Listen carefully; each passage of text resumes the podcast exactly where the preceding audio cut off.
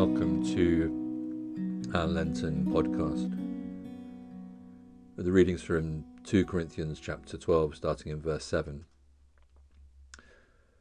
Therefore, in order to keep me from becoming conceited, I was given a thorn in my flesh, a, a messenger of Satan to torment me.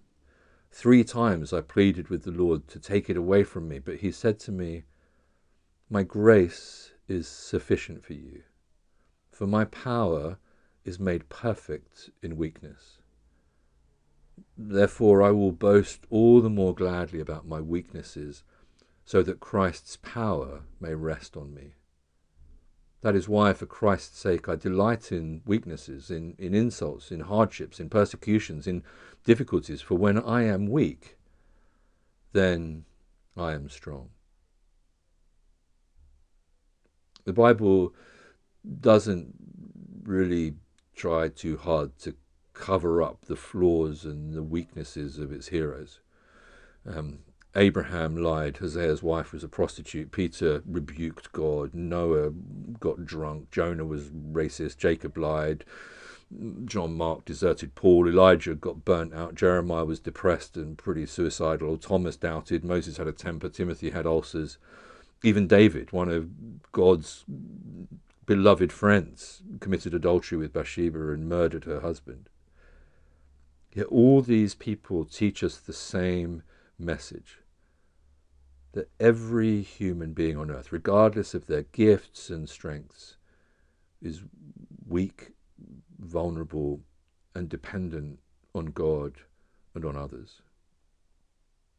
The, the pressure to present an image of ourselves as strong and spiritually together. It, it, kind of looms over most of us. We, we feel guilty for not measuring up, for not making the grade. And it's so easy for us to forget that all of us are just human and frail.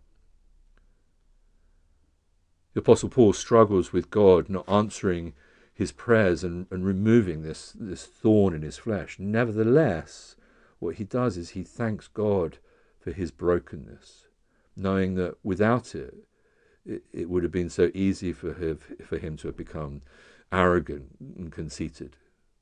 He learned, as must we all, that Christ's power is made perfect only when we are weak. And the question to consider is how might brokenness or weakness in your life today present as an opportunity for God's power to be demonstrated? How might brokenness or weakness in your life today present an opportunity for God's power to be demonstrated?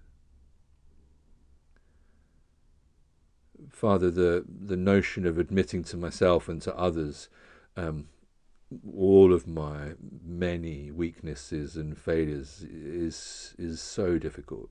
Lord, I am weak. I am dependent on you. You are God and I am not. Help me to embrace your work in me.